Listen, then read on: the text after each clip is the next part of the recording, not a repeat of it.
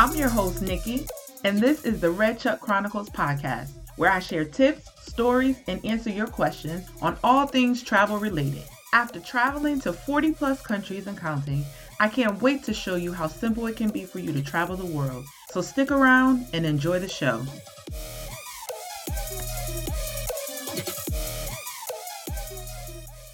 Good evening, everybody. What's going on? How was your week? It's your girl Nikki back for another episode. Thanks for tuning in and welcome back. So how did how did the week go for everybody? I know these past couple of weeks have been there's been a lot going on in our country, especially for those who live in the United States. Um, you know, we're just kind of trying to get through and deal with some things. Maybe you've got some things going on personally that you're dealing with, but hopefully you're having a good week. Hopefully everything is well with you and your families. Everyone is safe and healthy and um, just enjoying life as much as you possibly can. This week, I actually celebrated. Um, I'm a proud member of Delta Sigma Theta Sorority Incorporated, and I celebrated 13 years as part of this or- wonderful organization with my lovely line sisters on this past Monday.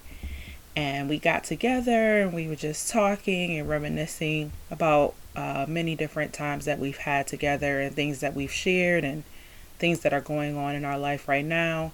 We didn't get to get together physically, but we got together via the internet, and that was a great time. And one of the things that came up was our anniversary trip that we took three years ago uh, for our 10 year anniversary. And we went to Belize. And that was an awesome trip. There were 25 of us who came into the organization together, and 18 of us were able to make it on the trip to Belize. And I played a big role in coordinating that effort in terms of the location that we ended up picking and things that we did while, once we got to Belize. And that was definitely um, an interesting experience for sure. 18 women traveling together. It was fun indeed. We we had our moments and I think sometime later in the season, if not this season, definitely at some point I'm going to have a couple of my line sisters to come onto the show so we can kind of talk about their experience on the trip.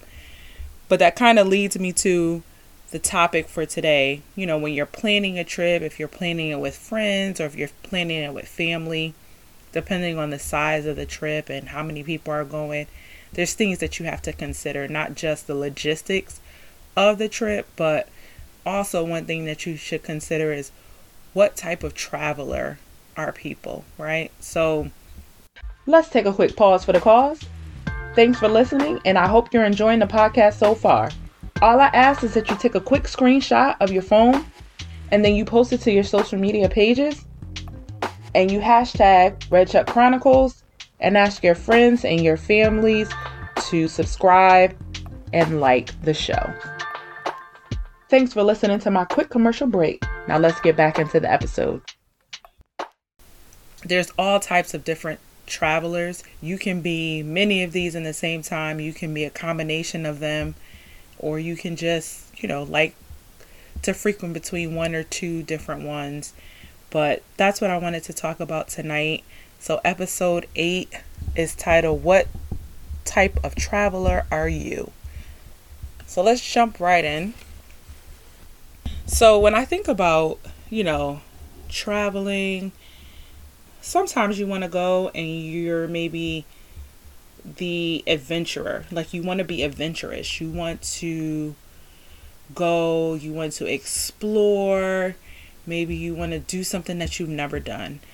Let's see, for instance, when I was in Dubai, I contemplated, but I didn't do it. Going skydiving. You know, hindsight, I, I wish I would have done it because the older I get, more or less likely that I am going to actually do it. But I mean, there have been different places that I've gone where some would say it's adventurous, and I'll say, oh, it's just, it's just fun, something I wanted to do. My most recent trip, actually before the world shut down, I was in Costa Rica with a group of friends, and we ended up deciding as we were driving from the airport to our hotel that we were going to go ziplining. And we were like, yeah, that our driver was like, yeah, you guys should go ziplining. And so we were like, okay, you down, you down, yep, okay, let's go. So we go, we go to the spot. We, you know, get all the information. Our guides were hilarious. They were like saying all this stuff to like try to scare us, like about the lines and just cracking all these jokes and things like that. My main concern was the entire time, are these lines gonna hold me? And they're like, oh yeah, yeah, yeah, yeah. We have, you know, football players, men who are six five and, you know, blah blah blah blah who have done these zip lines. So you're you're gonna be perfectly fine. That was really my only question. And so, you know, we got harnessed up, we you know, they, they told us in terms of any safety tips that we needed while we were still on the ground. Then we loaded up into a this open top truck and drove up the mountain. And as we kept getting higher and higher, I was with two other friends. We were looking at each other like, uh, yeah, this is pretty high. I mean, I think we knew, but we didn't know no until we really got up to the top what was going to happen. And so we got all the way up to the top. And that first uh, zip line was pretty, pretty high and pretty long. And then when we got up to the top, they're like, oh, yeah, there are 10 lines. So basically, you go up to the top and you have to zip line 10 lines to get back down to the bottom.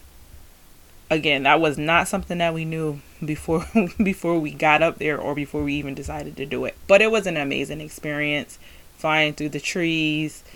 Once I got over that first line, I was pretty good to go.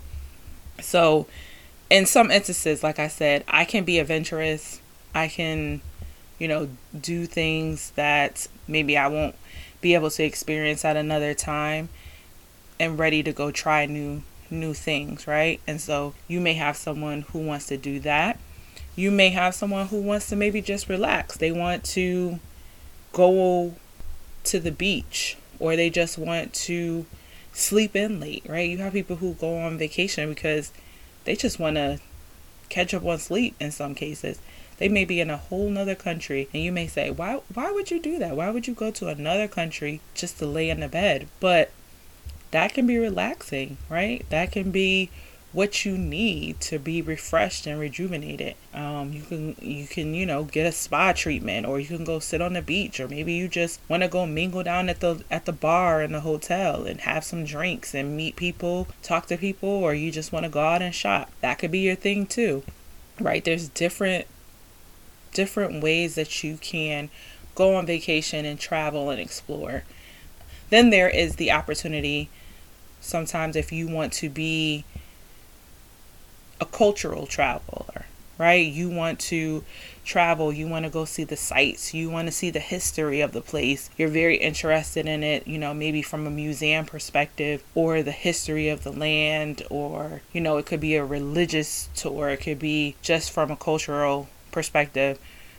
You know, when I went to Egypt, all the museums and the history of the people and the culture, it was great to learn, right? It's something that you're not going to necessarily learn in the textbook. So it's good to experience that. When I went to Jerusalem, going on the walking tours and experiencing that from a biblical perspective and kind of tying those things back. That was very interesting. Um, when I was in Russia, I went to the Winter Palace, which is like their huge mu- museum, which is in one of the former palaces. And there's a lot of history there. It is humongous. Like, so large and expansive, so many floors, so much to see, so many different rooms. Now, at a certain point, I will say that I am not the museum all day type of person. Like, that is not my That is not my forte. That's not what I personally enjoy. Like I will go and I will see, but after a while, especially if if it's just a lot of the same it becomes mundane to me. Like it becomes the same thing. I'm just looking at a different painting from a different time, but for me it gets it can get old and I I can't spend hours upon hours upon hours looking at it like an hour 2 hours maybe that's about good for me and then I'm ready to tap out. But for some other people that's their thing, right? They they like museums, they like ex- that type of uh, cultural experience. I would rather go into the town and see the people or get a, a cultural experience that way. Learn the history of the land, maybe by again doing a walking tour, um, meeting and talking to some of the locals, going to places that aren't necessarily so much touristy um, to really get a feel and flavor for the country. So that's that's more of what I like to do from a cultural perspective or historical perspective when I'm visiting a country. But again, it's your preference. And then you might have a person who likes to go to places because they're a foodie, right? They love to eat, they love to try different cuisines, they love to try all types of different foods and get that foodie experience. I could take that or leave it. I am not the type to go to a country and just eat like at a local or like at a fast food type of chain restaurant. Like I, I'm not that person. I will say, however, for a long time when I would go to Europe, I would go to the McDonald's, but mainly just to get the apple pie because the apple pie in Europe is still made the way it used to be made many years ago when I was younger, where it was like fried and it was that crispy apple pie versus that soft baked apple pie that they have now at McDonald's. So it was the flaky, crispy, might burn your mouth because it's so hot on the inside type of apple pie. And when I lived in England back in 2004, I would go and get that and then they would put ice cream on it and that was like a thing. And so anytime after that when I would go back to Europe, I would always go to a McDonald's and get the apple pie. Not always with the ice cream, but definitely go and get me a couple of those apple pies. So that's mainly the place that I would frequent, and it was for a specific type of item. But typically, when I go to a country, I try to eat the local cuisine. I try to experience new, you know, flavors, whatever is local, traditional. I would say in the past two years when I've traveled, it's been a little bit different just because I've stopped eating meat and I was still eating fish, so that was a little bit helpful, especially when I went to Costa Rica because the fish there is amazing. All of the seafood is so fresh, so good. So for five years I was pescatarian, so that was that was okay. So I could go to places and still have fish, and I was still eating dairy and things like that. But more recently, I've cut that out, so I have to really be mindful of that when I start to travel a lot again. It does limit you in some cases from a vegan perspective, being vegan and traveling. But um there are many many places that have been great food experiences for me. And I would say the top two places that stick out in terms of from a well, I'll say the top three from a food perspective were I would say Thailand because I, I love Thai food. I like the spice there. I had amazing food when I was in Thailand. I had the best Indian food I have ever tasted in my life when I was in India. I mean, to be expected, but the spices there, the food there was just so much better and different than the Americanized version of Indian food. Very rich and flavorful and filling. Um, just amazing.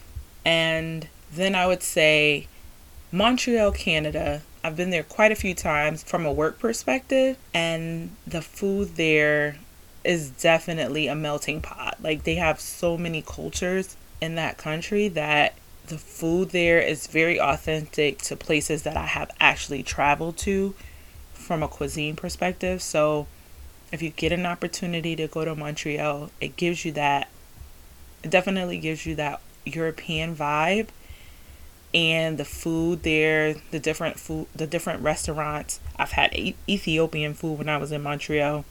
I've had Indian food when I was in Montreal. And the Indian food that I had in Montreal, there's this one place um, in the downtown area of Montreal called Le Taj. And that Indian food is the closest I've had since I actually was in India in terms of how authentic it tasted.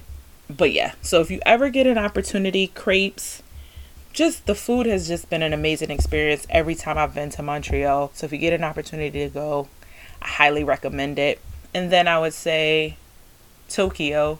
Tokyo had had a really good food experience. Obviously, at the point where I traveled there, I was vegan, so I didn't really, or I was pescatarian, so I didn't get a chance to taste like any of like the the Kobe beefs or any of the that type of food experience. But everyone that I talked to there or people that we were traveling with talked about how amazing their experience was with some of those types of foods, but everything else that I ate there was just great.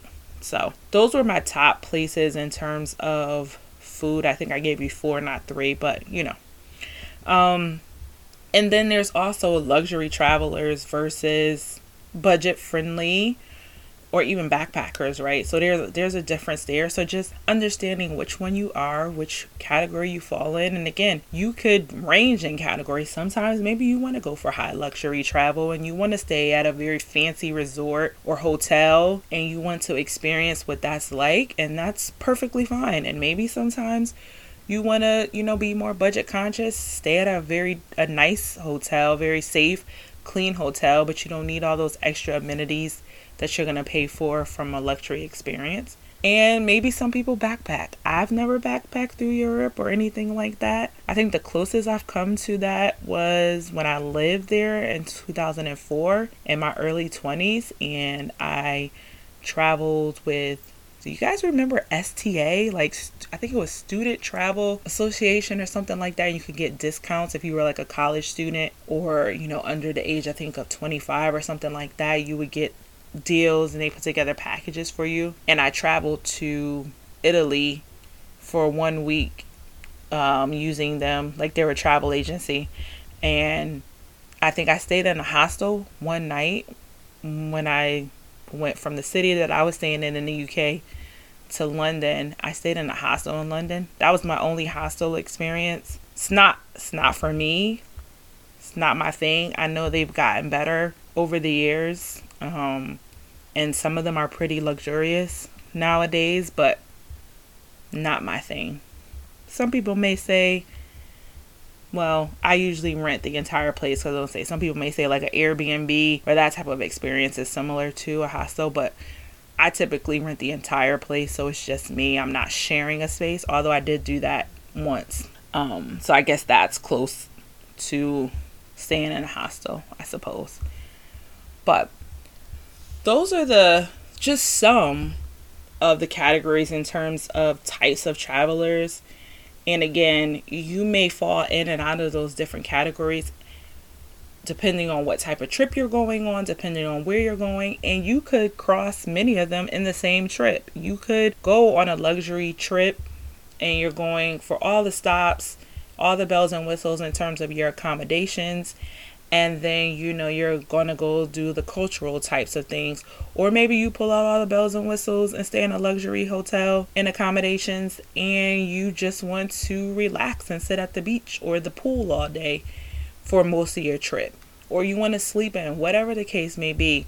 It's whatever is your pleasure I say do what works for you. I'd say no, especially if you're going on a group trip, what type of travel you are and who you're traveling with because sometimes those things could clash. Like if you're the type that wants to just stay around the hotel and you're traveling with someone or some or a group of people who like to go out and explore, that may not work well. You know what I mean? You may not everyone may not enjoy or maybe you just or maybe some people feel comfortable leaving leaving that person and saying, "Okay, well if you're going to do that, do your thing."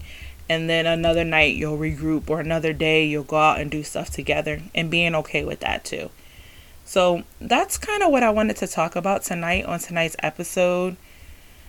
Hopefully that gives you a flavor for you know some of my experiences in terms of when I travel and things that I've done and places that I've gone and and what those experiences have been like. I definitely want to share a little bit more specifically about planning a trip, a large trip, like an anniversary trip or a group trip with friends, and all of the fun that can come out of that, and sometimes the clashes, or even sometimes, uh, you know, you might get on each other's nerves for a bit, but at the end of the day, right, everyone has a good time, and that's what's most important. So, as I like to say, hope you enjoyed tonight's episode and I'll catch you next week. Peace. That's it for this week's episode of the Red Truck Chronicles podcast. If you have feedback or questions on tonight's episode or anything travel related, hit me up on Instagram, Facebook, and Twitter at Red Truck Chronicles. But before you go, make sure you click subscribe in your favorite podcast app so that you don't miss the next episode. I'm your host, Nikki, wishing you adventure and beautiful sunsets as you travel the world. Thanks for listening. See you next Thursday, same time, same place. Peace.